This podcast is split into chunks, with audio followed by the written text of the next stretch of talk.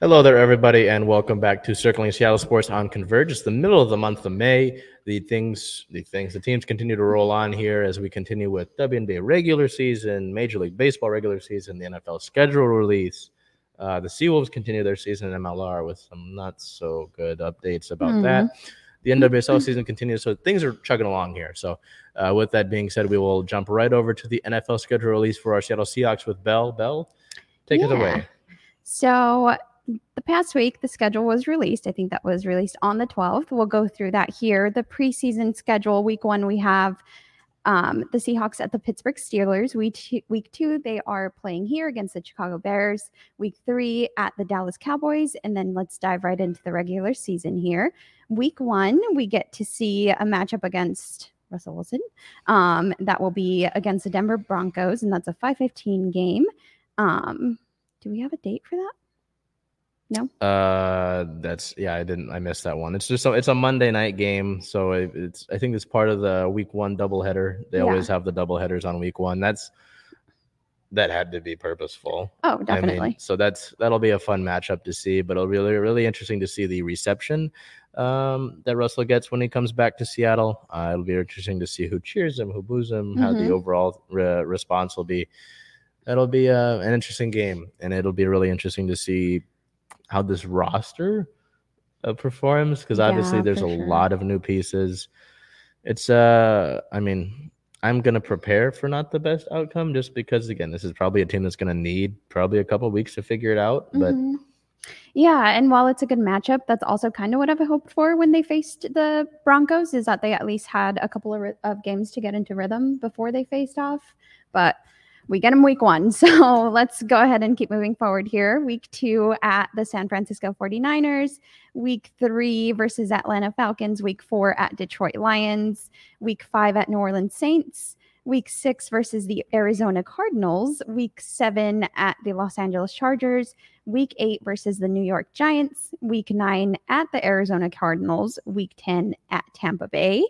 Um, week 11 is our bye week. Week 12 versus the Las Vegas Raiders. Week 13 at the Los Angeles, Angeles Rams. Week 14 versus the Carolina Panthers. Week 15 versus San Francisco 49ers.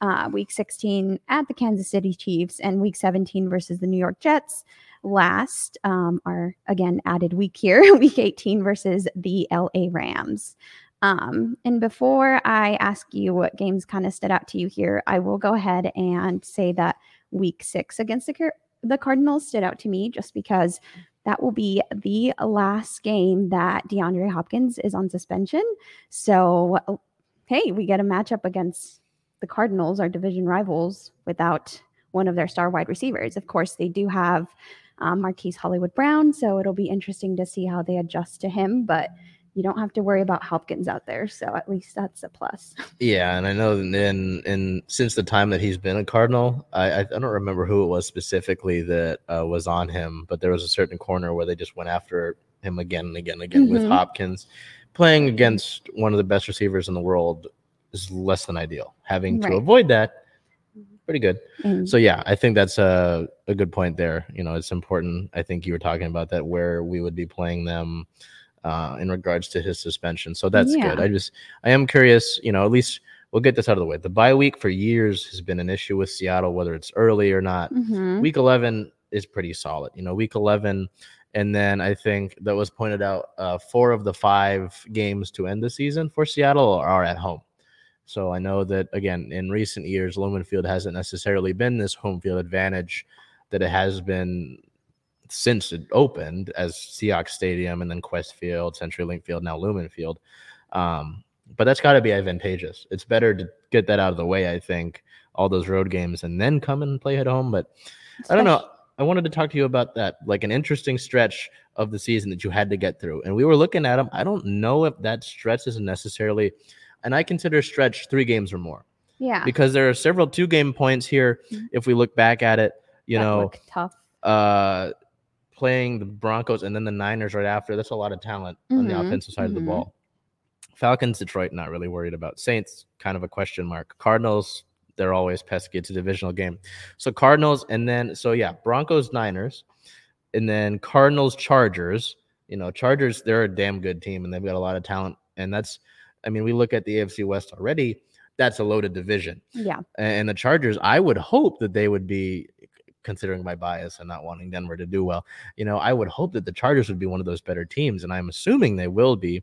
But you look at Arizona, Arizona Chargers game, uh, and then uh, play that Chargers game, play the Giants. Not too worried about the Giants, but the last time they were here, uh, I think it was Colt McCoy, and they they beat us. That was a terrible game. um, and then after that, week nine and week ten at the Cardinals, And then at the Buccaneers in the Germany game. Yeah. Um, I, I don't know. It just seems like there's a bunch of two offs. Is there anything else? Obviously, the Cardinals game sticks out, but is there anything else that sticks out to you about the schedule? No, and I think you're right that that two game at the Cardinals, and then you have to travel all the way to Germany to play the Buccaneers. Um, also, towards the end of the schedule here, you play the 49ers at home, and then you travel to Kansas City for the last road game. Yeah, um, so that one looks a little tough as well, but nothing, like you said, not really a stretch of games there. Um, and it is important to note here that they are they weren't scheduled for any Sunday night football games. And obviously, games can be flexed, but unless Seattle hits a roll, I don't That's think that's gonna going to happen. No.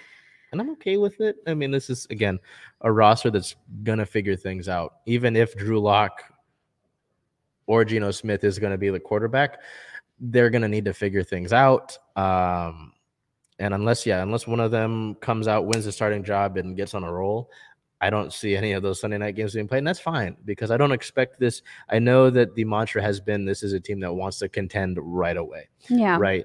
But I don't see that happening necessarily this year. I know that I think next week we'll look at that and we'll look at the you know win loss kind of thing. We'll give our predictions on that. Mhm. But I don't see this right now as a roster that says, "Hey, we're going to come out, we're going to compete." You know, and we're going to battle for one of the playoff spots in an NFC West that has the 49ers who have a ton of talent on offense, but are being held back by Jimmy Garoppolo. I will say that right now. I don't care. A Cardinals team that has a lot of talent on that offense, obviously without DeAndre Hopkins for six games, Mhm. but still a lot of danger on that team. A defense that has a lot of talent as well. Don't even have to mention the Rams Right. and what they're capable of. So, I mean, it's going to be tough. And unless you get a proven commodity, and, and unless I'm going to say it's going to be Drew Lock, but unless Drew Lock or Geno Smith can be an average to above average guy, I don't see that happening. So I'm not too concerned about not getting prime time this year. When we had a guy like Russell Wilson and Bobby Wagner on the team, yeah, why are we not getting more pri- prime time matchups? But we don't. Yeah. So it's not that much of a concern to me. And you mentioned how a stretch to you means three weeks straight, right? So the bye week crushing that right in the middle of a kind of a stretch wouldn't consider you wouldn't consider that a stretch because Um, looking at this now, they do go play the Cardinals, then they play Tampa Bay. They have that bye week in week 11, but then they come back and face the the Raiders. the Raiders and then right after that they're in Los Angeles for the Rams. Yeah, so I guess I guess the rant the the the that four game stretch, not including the bye week, is Yeah. kind of that would be the sort of the death, the gauntlet to run Mhm. effectively. Uh, but that bye week obviously softens things. Yeah, so for we'll sure. and with injuries, the way things have played out for Seattle in recent years, uh, getting a late bye week, yeah. So I think that softens the blow, but that's definitely a good Yeah. a good point out on that. All right, moving past the schedule here, there were some roster moves on the 13th, uh, all wide receiver roster moves.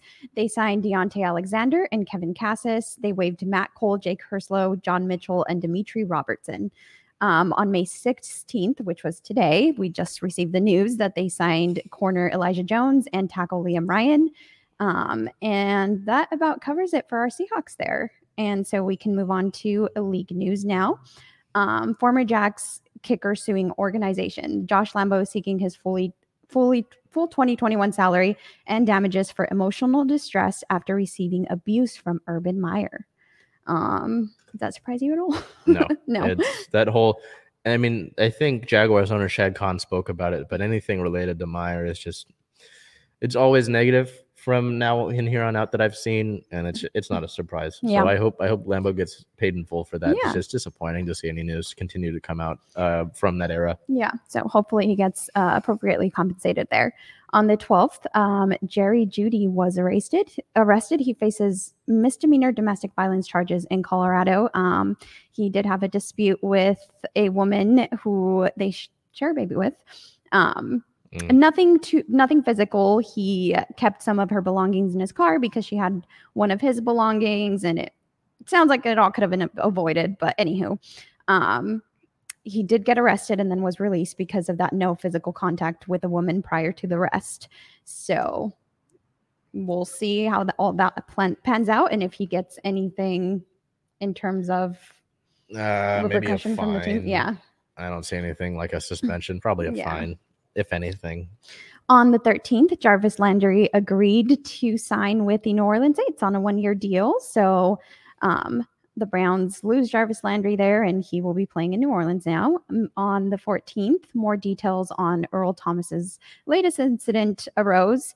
Former Seahawks safety Earl Thomas was reportedly arrested Friday night after an arrest warrant was issued for him in April because he violated the protective order two or more times within 12 months. That's considered a third degree felony. Um, Thomas is only allowed to contact his wife, who has filed for divorce, on a co parenting app. Thomas refused to download the app, threatening her and their children. Um, Thomas reportedly said that he hopes his wife's car drives off the road with the children in it. And also allegedly wanted to talk about wanting members of his family to poison the children. So, not good news for Earl Thomas there. And of course, that doesn't help his attempt to play again, which I don't think is I don't think he'll ever. um, yeah, it, I don't see that happening, but definitely doesn't help.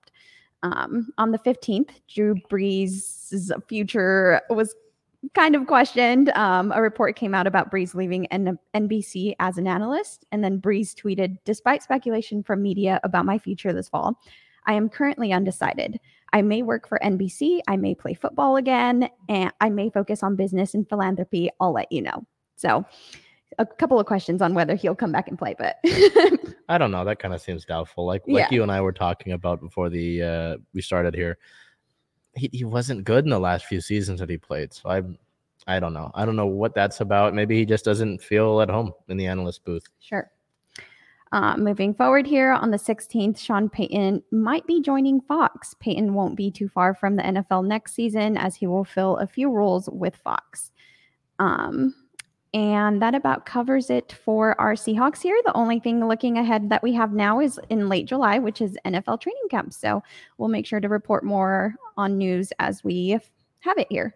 And we'll go ahead and move on to our Seattle Mariners now. Yeah, so I mean, the past week for the Mariners, I mean, the past homestand against the Rays and the Phillies has not wasn't too kind. I know that we went over the end of the road trip against the Astros and then the beginning of the series, the homestand against the Rays, which wasn't ideal already. Uh, with that being said, we look at this series against the Philadelphia Phillies, a team that's got a lot of talent up and down their starting lineup, let Mhm. alone um, their pitching. Uh, we look here at this three game series against the Phillies, May 9th versus the Phillies, a zero to nine loss. Obviously, I don't, no player of the game there. That was just an embarrassing game to be a part of. Uh, I mean, it was Chris Flexen's start day, and Chris has been a part of, I think, four or five shutouts now that the Mariners have played in, and he's pitched well in uh, the majority of them. I think this one was the lone uh, outlier. I mean, nine runs. It was just difficult. You're playing against guys like Bryce Harper, Rhys Hoskins, Rhys Hoskins, uh, Nick Castellanos. It was it was a brutal game. That zero to nine loss. I, it was hard to watch. Uh, May 10th versus the Phillies, a five to four win. So they come back and rebound pretty well. Uh, player of the game, first baseman Ty France, going two for three with one run, one RBI, and one walk. Robbie Ray had the start there. So Ray Day uh, striking out 10, the first Mariner to do so this season uh, in a game May 11th versus the Phillies to play the rubber match and to wrap up that series, a two to four loss. Uh, so Seattle drops the series to the Phillies there. Player of the game once again. Ty France going two for four with an RBI. So you know we look at that. I mean, again, this is a Philly roster that's really solid. Um, it's got a lot of firepower already. You know, Bryce Harper is one of the best players in the league already. He's dealing with the UCL injury and he's playing DH and he's still producing for them. Um, there's talent up and down this roster. Jean Segura, a former Mariner, Rhys Hoskins had three home runs in three days against the Mariners, which wasn't ideal, including a uh, a grand slam, I believe, in that final game. So Rhys Hoskins raised hell. It was a tough game. It was a tough series.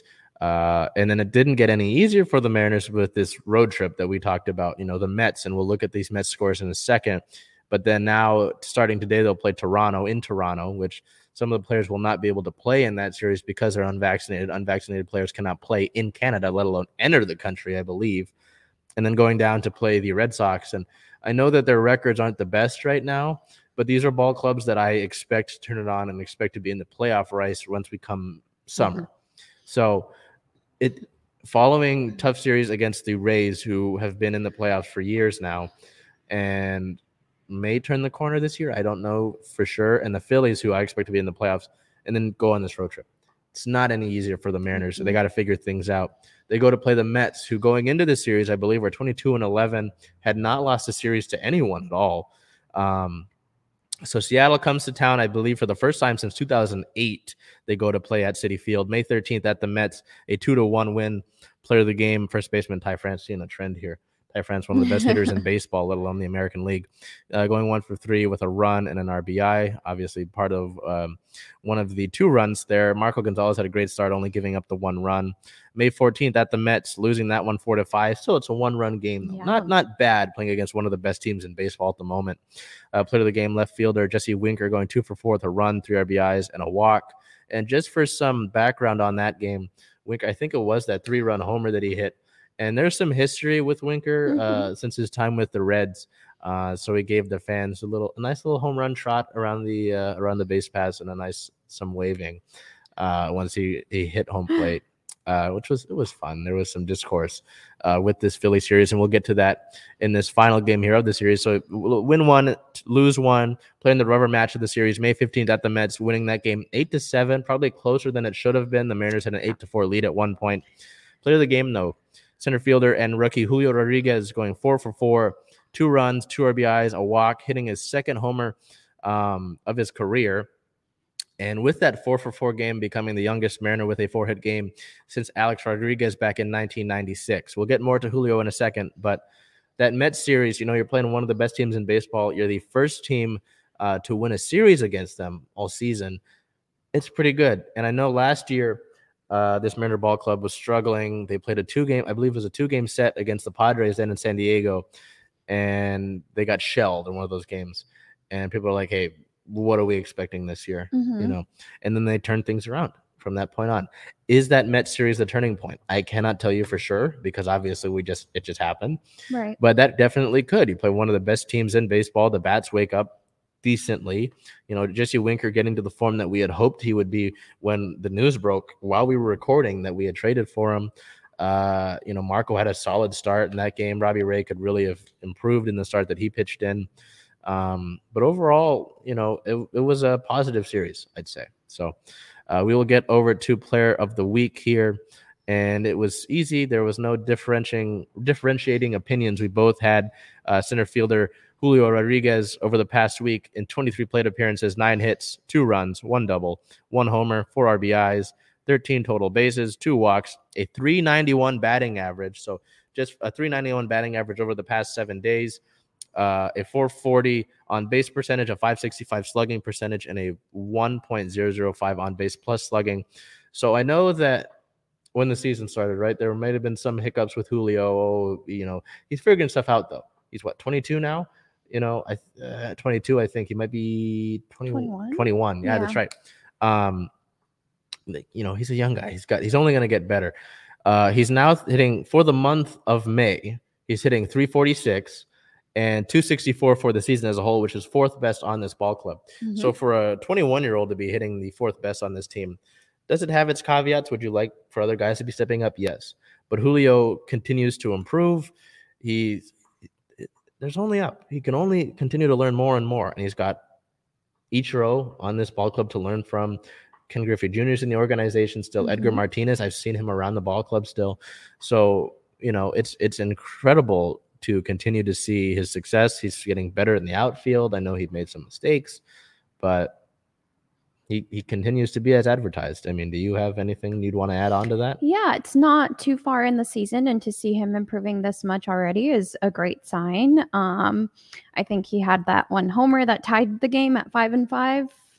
Yes, I believe yeah. it was. A tie. And then he now Rodriguez joins Ken Griffey Jr. and Alex Rodriguez as the only Mariners players 21 or younger to reach base five times in one game. So um, he's not just stealing bases anymore. Nope. You know, he's stepping up, and it's exciting to see. And and I like that you mentioned the base running because there was a key point that said if he can put the base running and the hitting offense of his uh, hitting aspect of his offense together, that's a really Mhm. dangerous thing to do because obviously some guys are great hitters, but they don't really provide you much on the base pass. So, no, I mean, uh, it, hey, if he can continue to contribute and continue to grow, that's one of the best things you can take from this season. For so, sure. good good point out on that.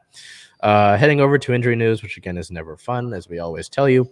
Uh, they're kind of they're updates, so they're not the worst thing in the world. That we get a better idea of what's going on. Um, on the 12th, we got some injury updates on some players, including Mitch Haniger. Haniger uh, could be out until July. Dipoto said that the team has not established a timeline, so kind of a differentiating opinion there with these ankle sprains. It's kind of hard to tell depending on the uh, what the severity of it is, uh, but it could be out until July, so we might not see Mitch for a while. Uh, Kyle Lewis, the team likes how he's hitting in AAA with the Rainiers down in Tacoma. Not encouraged necessarily by how he feels after a day of playing defense, uh, but he's continuing to build up uh, strength and continuing to get back into the routine. may be able to join the team uh, during the later part of the road trip. We'll see about that. Uh, Tom Murphy, if everything goes great, he could be with us here by the end of the trip, but we'll wait and see. No timeline on him. So uh, again, kind of could be at the end of the road trip uh, against the Red Sox. We'll see about that. And then Sergio Romo, Sergio will be on the plane with us, is what Scott Servais said uh, in that Wednesday game before uh, against Philly, and then he has since joined the club. So Romo's back, but you look at that right really quickly. Tom Murphy, your best hitting catcher at the moment, probably your best catcher in general at the moment. Kyle Lewis, 2020 Rookie of the Year, and a guy who swings a good bat, and Mitch Haniger, a guy who is a valuable addition to this offense as well. So, I mean, you're missing some offense, and you're you win a series against the Mets. It's not the worst thing in the world. Uh, continuing to chug along here as we look at team-related news, uh, a bunch of roster-related stuff, but it's important to look at this today, considering, as we mentioned, the unvaccinated thing. Unvaccinated players cannot enter Canada, um, and that series against the Blue Jays starts today, actually. Um, so with roster-related news on the 11th, the Mariners traded for uh, traded infielder Donovan Walton to the Giants for right-handed pitcher Prelander uh, Berroa. I think Berroa, yeah. Berroa? Okay. Um, May 13th, a bunch of moves were made, eight to be exact. Uh, Sergio Romo was reinstated from the injured list. Steven Souza Jr. was selected from AAA Tacoma. Mike Ford reports to the club. Adrian Sampson was claimed off of waivers from the Cubs. Jarred Kelenic and Danny Young were optioned to Tacoma. And as you see the photo of Kelenic that we've gotten here by Matt Bermudez, a great. I, I told I Matt love that today. I, that's it's a really damn good photo. The pink really popped. He did a great job. Um, there's a quote from Servais about how Kelenic handled being sent down to Tacoma, saying stepping back right now is the right thing, and he understands it. He wasn't totally shocked. Obviously, he's going through this before being sent down. The reaction last year was much different than it was today. And quickly, I want to address this. I think this was the right move. I get it. He's been seeing the ball well. The coaches have Mhm. been talking about his defense in right field. But ultimately, if you cannot hit off speed pitching, if you can't hit the curveball, can't hit the changeup, can't hit the slider, a bunch of pitchers in this league are going to have their way with you. Um, he's still 22. A prime in Major League Baseball is 26, 27. I'm not worried about Jarred Kelenic. I'm not worried about it. And I know that through as many at bats, nobody is this, this, and that. There's always a first for everything. And I think he's got the talent, he's got the support around him to be able to do that. But there's so much pressure put on by the fans and even probably by himself. I think the general messaging was to send him down to Tacoma and to learn how to f- have fun playing this game again. Because at the end of the day, you are playing a game. You're playing a game for money. You're playing a game to en- entertain people. You got to get back to basics. I think you have to get back to basics. And a lot of the time, you see him, he's in his head when he's up there.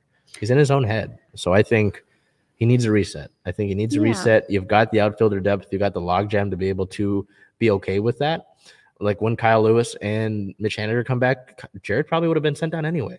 Yeah. So I think I think it's the right thing to happen, and I think just let him once he figures it out and is able to just enjoy it again.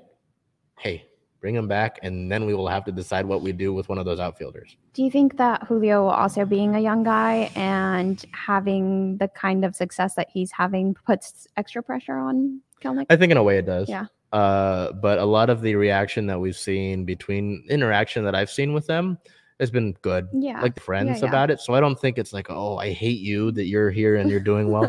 but I have to, you have to think about that though, right? Mhm. Because if someone else comes up in your same position and is doing well and is around your age, you're gonna think, oh shoot, it's like a Toy Story when he drops Woody. I don't want to play Yeah, with you anymore. I think he's gonna be fine. I think it does get into his head again, but that, that goes back into the mental aspect of it. I think he's sure. so in over his head that he needs to reset. So that's that's my piece on that. I know there's a lot of people. Oh, I didn't. I expected this. I get that, and I get the people who want to give up. But at the end of the day, he's 22. Relax a Push little the bit. brakes. yeah. So we'll continue with roster moves here.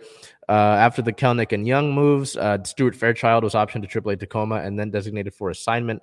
Yohan Ramirez was designated for assignment, and Mike Ford that same day. Obviously, he reported to the club, but he was acquired via trade for cash consideration. So sent him down to the Giants for cash, traded back for him from the Giants for cash. Um, on the 14th, Danny Young was recalled from AAA Tacoma, and Erik Swanson was placed on the 15 day injured list with right shoulder inflammation. Uh, on the 15th, the team acquired infielder Alex Blandino and cash from San Francisco. So a lot of moves from San Francisco this year in exchange for Stuart Fairchild. So uh, wish you the best, Stuart. And then on the 16th, the team selected left-handed pitcher Roenis Elias from AAA Tacoma um, and placed Drew Steckenrider on the restricted list. So Steckenrider, the first move there in relation to the vaccination moves. Uh, you'll notice that Robbie Ray would have started one of these games, but his start has been moved, was moved to Sunday actually. Mm-hmm. Um, wait, oh, the start was moved to one of the games that wasn't in Toronto. Yeah. So uh, interesting to see if there are any moves that are made the rest of the day. The game starts in about two hours, so we'll see. I know that I don't think Adam Frazier's in the lineup in the in the lineup today, so that could be another move. But at the moment, um, I could have seen it. Nope, nothing, Nothing else has reported. happened. Okay. So um, we'll continue with that. In league related news, on the 9th of May, the MLB announced that they will hold events in London. Uh, the MLB announced a commitment to hold major events in London over the next five years, including regular season games in 2023, 24, and 2026. On the 10th, uh, Angels rookie throws a no hitter. Reid Detmers throws a no hitter at the age of just 22 years old, becoming the youngest in Angels history, the first solo no hitter of the season. On the 11th, the Houston Astros owner wants fans to acknowledge the Yankees cheating. Astros owner Jim Crane says that he'd keep my mouth shut if he were New York Yankees uh, general manager Brian Cashman, who mentioned sign stealing schemes. I don't want to comment on the Astros because I don't like them as an organization. Uh, also, Neither that day, Christian Yelich uh, hit for the cycle. It is the third time in his career that he's achieved the feat. All three of them have come against the Cincinnati Reds, so Oh, it wow. seems like he's kind of bullying on the Reds there. And then also that day, White Sox versus Guardians was postponed as multiple COVID cases within the Cleveland organization were announced. Uh, so that game had to be rescheduled. On the 15th, uh, the Reds, and we just talked about the Reds being hit Yep. for the cycle. Uh, the punches keep coming. The Reds lost despite not allowing a hit. A combined no hit attempt, which was spearheaded by rookie Hunter Greene, was wasted as the Reds lost on a fielder's choice. So the bases were loaded. Art Warren, former Mariner, actually was pitching, and a fielder's choice. The Pirates scored a run, and so that no hit doesn't really matter. Uh, it's kind of funny. That is really rare to happen. Uh, and then also on the 15th, Albert Pujols pitches for the first time in his 22 year career. Uh, the legendary player becomes the second oldest in Major League history to uh, pitch to have his pitching debut uh, against the Giants. So that was kind of cool. But anyway, we'll keep moving here. Uh, so as I mentioned, big road trip coming up. We look at the rest of that road trip as the Mariners sit at a 16 and 19 record, third in the American League West. Uh, May 16th through 18th versus the Blue Jays. The 16th and 17th is a 407 start. Uh, oh wait, no, they're all 407 starts. My apologies. 407. That's so specific. Yeah, it's it's always funny seeing stuff like that. And then a four game stretch against the Boston Red Sox, May 19th through 22nd. May 19th and 20th are four 10 p.m. starts. May 21st is a 1 10 p.m. start. And then May 22nd on Sunday is a 10:35 a.m. start, uh, Pacific time. That is. So, uh, with that being said, we'll head over to our storm here, who uh, played the Mercury, a familiar foe, over what two day games over four days. Yeah, they had to weather a storm there. Oh my goodness! um, on May 11th, they were in Phoenix and they lost that 77 to 97. Our player of the game is Jewell Loyd with 26 points, two assists, and five rebounds. And then three days later, the Phoenix Mercury came to town and that one was very close, but the Storm just couldn't hold on and they lost again 64 to 69. And not a surprise, our player of the game again is Jewell Loyd, and she basically had the exact same performance. Um, another 26 point, three assists, and five rebound performance for Jewell. Um, anything that stood out to you that you'd like to mention here? I mean, we'll get to it in injury news, but Yeah. obviously losing the best player in the world, um, your backup point guard who's performing really well this season, and not having Mercedes Russell still, Russell still factors into that. Definitely. I know that there was some panic, but at the end of the day, you're missing three players who are starting caliber, or I mean, in Pip's, uh, in her regard, like six six women. I'm not too worried about Yeah. it. You're playing Phoenix, a team that, as we talked about, to lead into the season, has a ton of talent. They obviously are still missing Brittney Griner, and we have an update on that that we'll get to. But they have a ton of talent on that roster. We, you and I were looking at it in the press conference. That starting five is insane. It- And then yeah. to have Diamond to Shields off the bench, to not have Brittney Griner still, who at times has been one of the most dominant players in the WNBA. Speaking of dominant players, um, the team did hold Tina Charles to only four points in that second matchup. Um, the defense overall was great. I mean, you can tell just by how much they allowed the Mercury to score in that second game. They only got 69 points compared to that first matchup where they got 97. And you you talk about you know the difference there and holding the Mercury to those points. Obviously, the difference was you look over at the Storm offense. Jewell Loyd had those 26 points, which Mhm. is great, but nobody else scored in double figures. No. That's an issue. Yeah. you know. And I really liked Steph Talbot's performance, stepping up in Breanna Stewart's Yes. absence, but she did not get double points. She got 14 rebounds, which is a career high for her, but didn't hit double digits. Yeah. Gabby Williams kind of struggled from the field. She did. And then she Uh, struggled with a couple fouls to start the game. Yep, Sue Bird also struggled. I didn't hit her basket, her first bucket until what five minutes left in, the third, period. yeah. So, you know, it, it's as it's been pointed out, you need more offensive contributions from this roster. Beyond January, I think she had some tough buckets, but she could not hit from the No. field, and that's something we knew about. But once once January and Williams are able to hit their stride from the field, then I'm more worried. You know, if I'm another team in the league, but again, having Stewie out, having Pip out, and yeah. then not even thinking about having Russell in there. I'm not too worried about it. Like Noelle Quinn said in the press conference, see us in a couple months. I exactly. think once you I- even even in a month, I think they'll be fine. So Yeah. Moving on to, as Chuck mentioned, some injury news here. Um, there were some untimely scratches right before the matchup with Phoenix at 4:19 p.m. on the 11th. Epiphanny Prince is ruled out due to health and safety protocols, and then right after that, at 5:49 p.m., Breanna Stewart is ruled out due to health and safety protocols. Um, Stewie tweeted, "Fly commercial," they said, um, and she wasn't the only one that was sounding off on that. There were other WNBA players, I believe, that um, had concerns over the exact same thing. Um, Stewie's health and safety protocol outfit was a Brittney Griner jersey that day. So that was cool to see. Um, Stewie continues to support the Free BG cause and tweets every single day how many days it's been since we've had uh, Brittney Griner back home. So um, moving on to the 13th here, the injury report versus Mercury. Again, out was Mercedes Russell with that non basketball injury, Epiphanny Prince on health and safety, and Stewie on health and safety. On the 14th, um, there was an injury report update from head coach Noelle Quinn. Breanna Stewart and Epiphanny Prince should be good to go for this Wednesday's matchup against the Chicago Sky, but there has been no official word yet. And actually, I am lying as I am saying that because we do have an update on Epiphanny Prince um, here in a minute. Uh, Mercedes Russell continues to progress well in her rehab and on court workouts, but there's no official word on her return. Again, no, not even any clarity on what that injury is. no, and it was interesting. You know, when we've talked about this, trying to get some sort of update uh, from coach. But you know, at the practice before that last game, I was. I mean, Russell was the only player on the court about ten minutes after practice had ended. Shooting looked fine, but obviously it's really interesting to think about what that might be because we don't know. Right. And in any update that the uh, official team has given us, it says, "Oh, three to five weeks. We'll update you when we know more." Yeah. What does that mean? very big.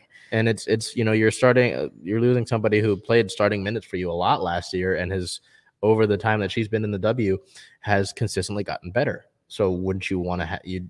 It, yeah, it's an interesting situation.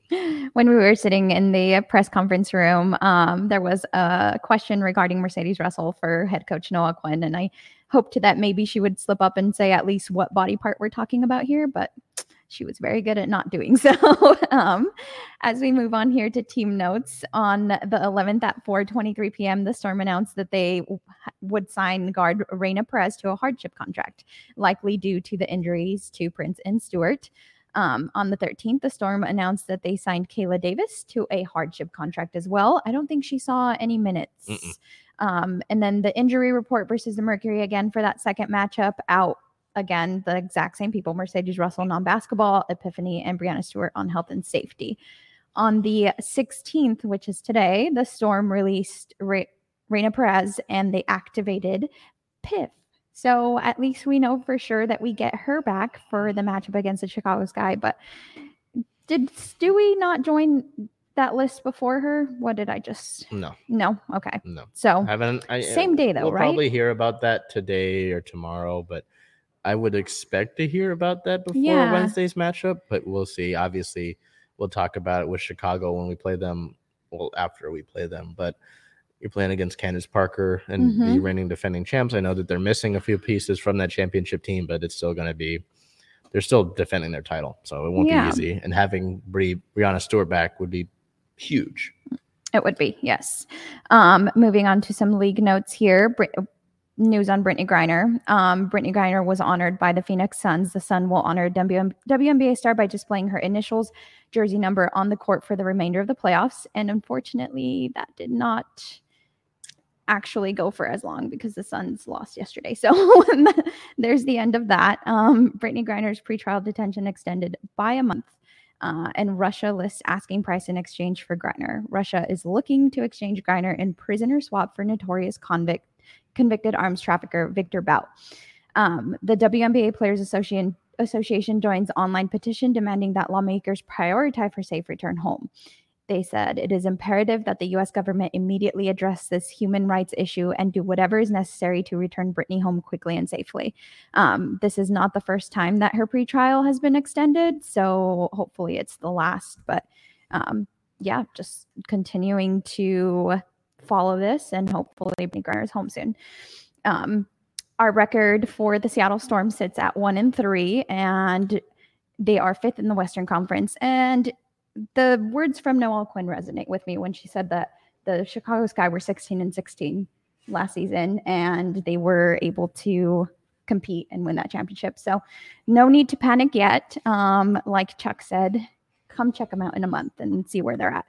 Looking ahead, on May 18th, they are playing the Chicago Sky. That's a 7 p.m. Ga- game.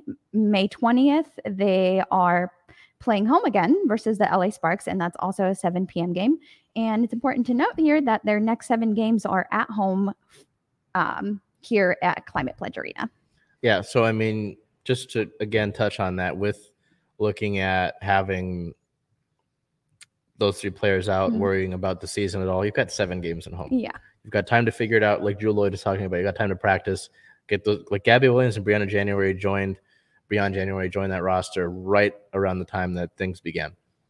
They'll figure it out. I mean, seven games at home is kind of unprecedented, I think, but Yeah. that'll be interesting to look at. So, uh, with that being said, we switch over to our Sounders here, who after a tough past week, uh, I mean, it was kind of a mixed week for them, uh, playing in uh, Starfire on May 11th versus the San Jose Earthquakes in the U.S. Open Cup round of 32 game, losing that game. The regulation score was two to two, but in penalties they would lose nine to ten.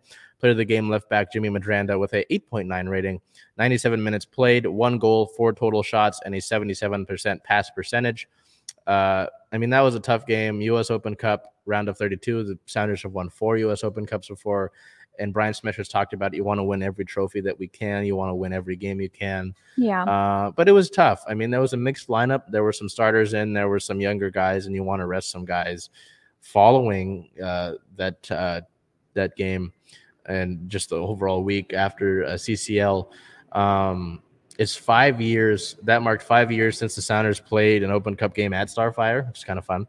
Uh, it's the first time since 2006 that neither Seattle or Portland are among the final 16 teams in the Open Cup.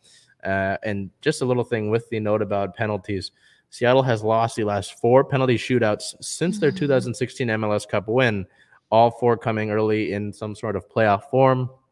2018, 2020 in CCL, 2021 in that round, I think round one matchup against Real Salt Lake that I was at, and I thought I was bad luck because of that. um, and then 2022 with this U.S. Open Cup matchup. So seems like they're paying the price uh, for winning in penalties in 2016, but at the end of the day, you won CCL, U.S. Open Cup, fine, but now you have to focus up on MLS Cup and winning in the actual league. right. Um, with that being said, we go back to the scores here. Uh, playing against Minnesota, a team that you are now 11 wins, one draw, and one loss against all time, uh, and have not lost points to them at home. May 15th versus the Minnesota, they go to play them at Lumen Field, a three to one win. All three of those goals coming in the second half. Player of the game midfielder Cristian Roldan with a 9.0 rating, 90 minutes played, one goal and one assist.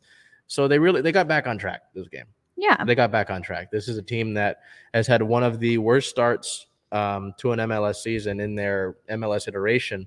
And I know that there's, you know, early season Sounders, there's worry about scoring. I think they've scored 13 in their, their last seven games now. Mhm. But so in six of their 10 previous seasons, Seattle's had a match, had a stretch of eight games where they average uh, 0.88 points per game or worse. So that's, you know, around one point per game. You want to usually do one point per game if you're going to do playoffs. In those seasons, they've finished with an average of 55 points. So they're able to turn things around. And I, again, this is one of the deeper rosters in MLS history. I think they'll be able to turn things around. And that started in that second half because they go into halftime down by a goal. You think, ah, shoot, this is the same old thing and then three goals. Um, Cristian Roldan draws a foul in the box for a penalty. Raul puts it away. Cristian scores a beautiful goal from the top of the box where he was just running parallel to the box and then turned and fired top corner. Um, and then Nico adds one to end the game, put the final nail in the coffin. This is the Sounders that we expect. You know, this is the firepower that we expect to see. They've had some defensive miscues uh, after being one of the best defensive teams in the league last year. They played really well defensively in CCL. So I think they'll, you know, this is stuff to work on. You're going to have to work on things throughout the season. Um, but I think this is a good start because looking at it, their next two games are on the road against teams that are sixth and seventh in uh, the Western Conference standings right now. And then you play five games at home. So get through those tough games and then try to reestablish Lumen Field as a fortress, you know, that it's been for years. Um, so, but this is a good start. I think this is a good starting point. Uh, continuing with re- league related news, I mean, injury related news, pardon me. On the 13th, Xavier Arreaga cleared concussion protocol, which is good to see. But Jackson Ragen was in health and safety protocols. And we know why dealing with the storm, what health and safety usually means. So Mhm. hopefully Jackson's able to deal with that sooner rather than later. Um, but it's it's good to see that the injury report is mostly It's clean small, yeah. just obviously with João Paulo out for the season, that seeing his name linger around that won't be ideal. But I talk about Cristian Roldan having his success that he's had this season will be huge to the success of the Sounders as a whole because he's been playing at an MLB caliber level. Albert Rusnak's been playing great in the midfield. Obed Vargas, a 16 year old, has been playing great. So it's just again talking about the deepest roster in the MLS. You're going to need those guys to step up, and I think that's that's a, that's a luxury yeah. obviously you wouldn't like for João to be injured, but you can somewhat mitigate that. Um, in team related news, nothing too big on the 15th due to the yellow card that he earned versus Minnesota. Obed Vargas will be suspended for the next game due to yellow card accumulation. Uh, so he'll be out in that game against Houston. Seattle sits today three wins, five loss, one draw record. Uh, 11th in the Western Conference right now. They bumped up a few spots.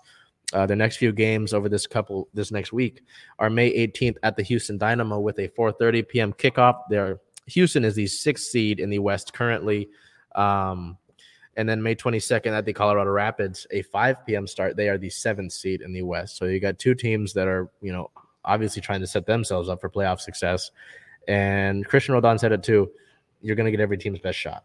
You're the Definitely. Sounders. You just won CCL. Mhm. You've been one of the best teams in American soccer. You're going to get everyone's team, everyone's best shot. So, uh, with that being said, over uh, we'll send it to the Kraken with not necessarily anything too huge, but it's important stuff. Bell, uh, what took place over the past week? Yeah, an off-season note here on the 10th, the Kraken will select fourth overall in the 2022 NHL entry draft. So not a bad pick. Um, and then some league news here on the 10th, Montreal Canadiens win the number one overall pick in the 2022 NHL draft lottery. And they are the host city of the draft, Devils number two, Coyotes number three. Um, With that, I just want to point ahead. out really quick. So, with all the trades that took place over the trade deadline, Yeah. right, and then finding out that Seattle will pick fourth, Seattle has um, five picks in the top. No, pardon me, four picks in the top 60. Uh, number four, Hmm. obviously, 35, 49, and 56. Um, and then I think they've got a pick at 60. So, I guess technically five. Um, but it's interesting to see that because I know that Ron Francis, the general manager, talked about it after these trades happened. Not all of these picks are going to be used. So who will get traded? What picks will get traded? Yeah. Something to think about because I know that there's been talk about wanting this team to compete next year. you think we ki- we keep that fourth? Fourth, So, yes. yeah, I think yeah. four, yeah. Um, but I think anything after four could be on the table Sure. because four, I mean, you still want to continue to build for your future and be set up for long term success, unlike the Las Vegas Golden Knights and going all in early on to continue to try and get success really early on in your franchise's career uh, iteration. Yeah, but I think anything after that could be fair game. But just wanted to note that. Awesome. On the 10th, um, it was also announced that Patrick Marleau retires. The legendary Sharks player calls it a career after 23 Jesus. seasons and an NHL record of 1,779 games played. That's insane. So, A career three years uh, three years older than I'm alive. I've been alive. good career. Um, on the 11th, Oilers defenseman suspended for headbutting. Defenseman Darnell Nurse was banned one game for headbutting Kings forward Phillip Danault. Uh, headbutt, really? Yeah, that was it was a dumb decision. Um, and on the 16th, Vegas fires their head coach. Las Vegas is letting Pete De- DeBoer go after three seasons. The Golden Knights missed playoffs for first time in franchise history this season. Um, as we look ahead here, July 7th would will be round one of the NHL draft. And like we said, we do have that number four pick. Um, July 8th is rounds two through seven, and then July 13th, free agency begins. So yeah, kind of far out there, but that's what we're basically looking forward to next when it Mhm. relates to the Kraken. Um, because I mean, can't sign anybody until the 13th, and then now it's just we're gonna kind of look at potential picks. So I'm sure that you know as we lead into July, we can kind of look at who might be available number Yeah. four and play around with that kind of thing. Okay. So, uh, with that being said, the OL Reign over the past week only played one game, but as we mentioned last week, it's a Portland game. It's Cascadia rivalry. It's always important. Uh, no necessarily notable fireworks in this Mhm. game. There was a zero to zero draw. Uh, play of the game, goalkeeper Phallon Tullis Joyce. So we'll get to more Phallon here in a bit. Uh, she recorded an 8.3 rating in 90 minutes played, recording six saves. Not, you know, as I mentioned, a lot of these Cascadia rivalry matchups include a lot of fireworks. There's a lot going on. There's notable headlines. It's like, oh, there's always a spectacle to it Yeah. this was a more relaxed game, and I'm okay with coming out splitting the points with Portland here because it's really tough to go into Portland and play at Providence Park. They have a pretty decent size uh, support group down there, and Portland's a well-made roster, and they've been a well-made. They were first in the regular season last year, um, and in WSL they didn't make the final, um, but they they were at the top of the standings, and it was kind of the Reign and the uh, Thorns kind of Yeah. jockeying for that position the last few weeks of the year. Um, so I'm okay splitting points down with Portland down there. When they come up here, it's a different it's a different story. But playing down there in Portland, I'm okay with splitting the points. Um, in injury related news on the 13th for the injury mar- report against Portland, nobody was on it at all, which is good to see. I, I want to note though, a lot of people were like, "Oh, Megan Rapinoe wasn't on it. She wasn't on it last week either." So I don't know if we're following along with the Reign as well as we should be. We were letting you know she wasn't on injury report last week. So this isn't anything necessarily new. She did record notable minutes in this game last week. She was on injury report, but she only played uh, for the penalties uh, Right. in that game against Washington.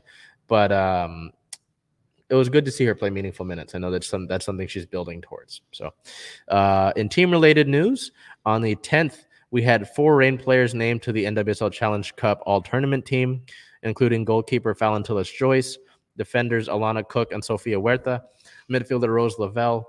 Uh, so four players uh, were the most in the league uh, selected to the all tournament team. So good to see that there. Just would have liked to see the Reign play in the final if they hadn't been screwed. Mhm. Um, continuing with the news related to Phallon, on the 12th, the league awards uh, Phallon the, her fourth NWSL save of the week uh, for the penalty kick save that she had against the Spirit in that shootout. And we will shoot that over to you right about now.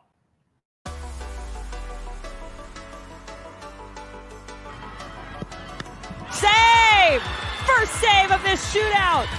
And Tullis Joyce opens the door for OL Reign to win it on the next shooter. Tullis Joyce read it the whole way in all game face for Tullis Joyce. Yeah, her expression has not changed throughout this shootout.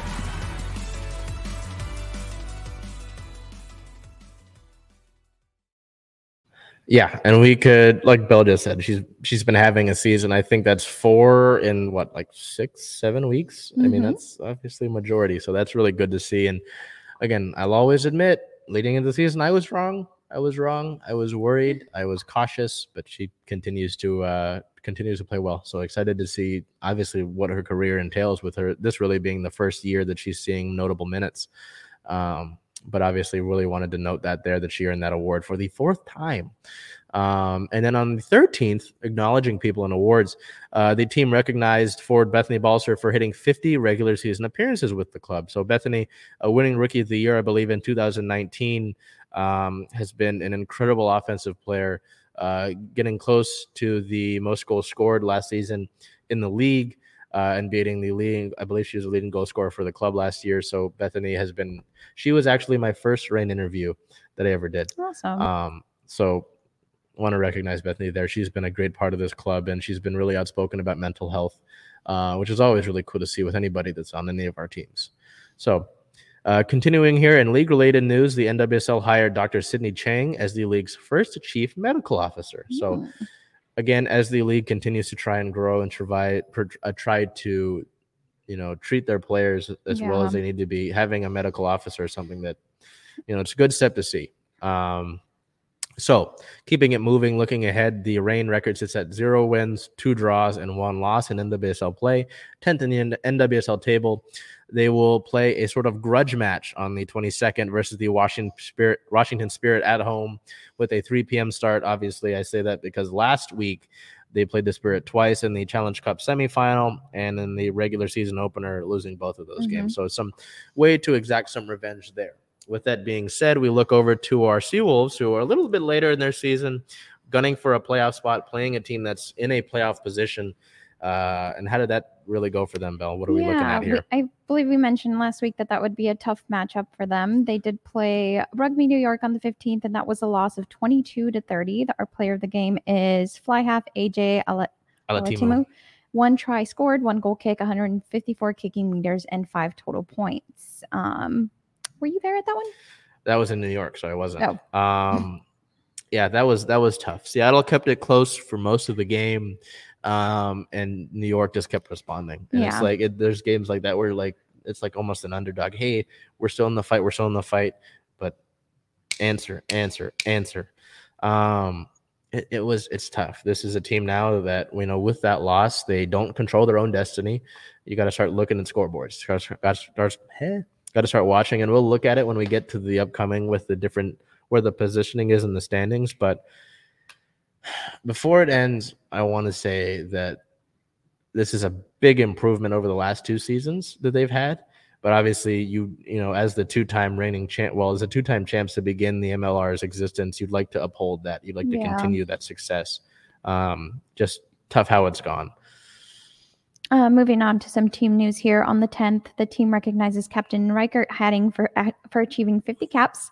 He's the second player in club history to reach the mark and 11th player in league history. Um, also on the 10th, I'm going to ask you for help on this name because I do not like messing up names. Uh, yeah, that one's kind of tough. Uh, Leona Fuji. I think that's Okay. that's probably the best. That was what I would go with. And Duncan Matthews named to best 15 players of the week of Seawolves' historic win, historic win over Dallas. On the 15th, the team recognized JP Smith for achieving 50 caps. He's the third player in club history to reach the mark, of course, after Hattingh, and 15th in league history to reach the mark. So, congratulations to him. Cool there to see two guys who you know have been with the club as long as they have, and to I mean stay with one team because obviously, like in any sport, if you stay with one team for a certain amount of time, obviously someone wants to be there, right? Yeah. You know, so good to recognize that. And some, uh, I was really intrigued to see this league news. I don't know about you, Yeah, but this I is kind of cool yeah. because the USA is kind of the newer kids on the block when it comes to rugby. So For sure. Um, USA named as host of a Rugby World. Was that supposed to? Yeah. Rugby World Cup. Men's Rugby World Cup will be in 2031. Women's Rugby World Cup in 2033. Um, and then moving on to our standings and record here, the team sits at a seven and seven record. They are now fifth in the Western Conference with 36 points, eight points behind second place, five points behind third place, and one point behind fourth place. So yeah, I mean, you look at it there. fourth The top are. three teams in each conference make it, so you have to gun for third. You can't care Yeah. about being one behind fourth. You have to gun for third there. Um, yeah. Looking ahead here, they will be uh, hosting the Houston SaberCats on the 27th at 7:30 p.m. Uh, Houston currently sits at third in West for final playoff spot with 41 points. so you're playing the team that you're looking up at, Yep, and you know to catch them, you have to, with a bonus point, you have to kind of beat them handily. So yeah, you're gonna need like with that r- game against Dallas, you're gonna need another great performance. So we'll see if they're able to do that. Um, as we head over to wrap it up with star of the week, uh, both of them are Storm players, but we went with different people. I want to see why you went with Ezzy today. um, because I was glad to be at the block party um, he had four in the first quarter, and she ended that game with six. And again, that Seven. Was it seven? Yep. She ended with seven. And of course, that was um, a defensive game all around. But Ezzy did a great job in just keeping her spot, making sure to help with Tina Charles, and of course, putting up her own stats. So. Yeah, and I mean, you talk about as as many as she did have. I think seven is the most since Lauren Jackson did it back in 2017. So Lauren Jackson, a Hall of Famer, won, and the only player that's got her number retired in Storm history, which will change. Soon. Yeah. Um, but it was one off from the franchise uh, high of eight, which was again Lauren Jackson. So that was really great to see. And Ezzy again, uh, a great defensive game Mhm. and someone that's going to continue to grow and get better. And she's relatively young. And I, I was really, I was like, oh shoot, you know, I looked down once and she's blocking a ball at the top of the key by Tina Charles and bringing it down uh, for the other end of the court. Right. I was, yeah, totally fair. Um, I went uh, with one of her teammates with Jewell Loyd. Uh, Jewell, I mean, last season was incredible. Continued to, she had a career year last year, not only offensively, but on the defensive side of the ball, Mhm. and was really able to kind of carry the load when Stewie was out, when Sue was out at times. Um, obviously, you wouldn't like to have her do that because you want to see a more concentrated team effort. Um, but I think she's kind of picked up where she's left off. I mean, I would really like to, again, get her more support around the lineup. Uh, but she's been somebody who continues to light it up and is definitely, I think it's 1A and 1B with her and Stewie for face of the Mhm. franchise right now. Obviously, Sue's getting her flowers and all that, but you would like for those two to lead this franchise going forward. I would hope, you know, but she's she's really picking up uh, where she left off, I thought. So, Yeah. uh, do you have any thoughts as we look over the past week? yeah, I'm just I'm gonna comment on the Jewell Loyd here because I noticed that um, she was more aggressive in the second half of the game, and um, not much you can do about Diana Taurasi scoring, but she had some great words about Jewell and just mentioned how dominant she can be and how she can take over in the game whenever she wants. Um, and that really seemed like it came in the second half. Like she knew she had to produce, especially with how we mentioned Sue Bird wasn't uh, completely in her element. And yeah, just a great couple of games here for Jewell. So So, you know, with that being said, the things continue to chug along here, and we continue to have you covered. Uh, as Saman just put in there, and always thank your uh, people behind the camera Thanks, for all the work that they continue to put in.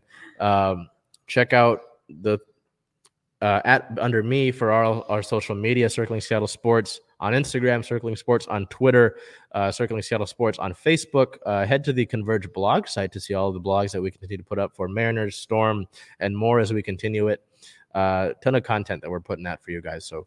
Uh, with that being said, we will see you next week uh, for another episode of Circling Seattle Sports. Until then, do the best that you can to make today a great day. And damn, it's been a beautiful day out today already. Mhm. So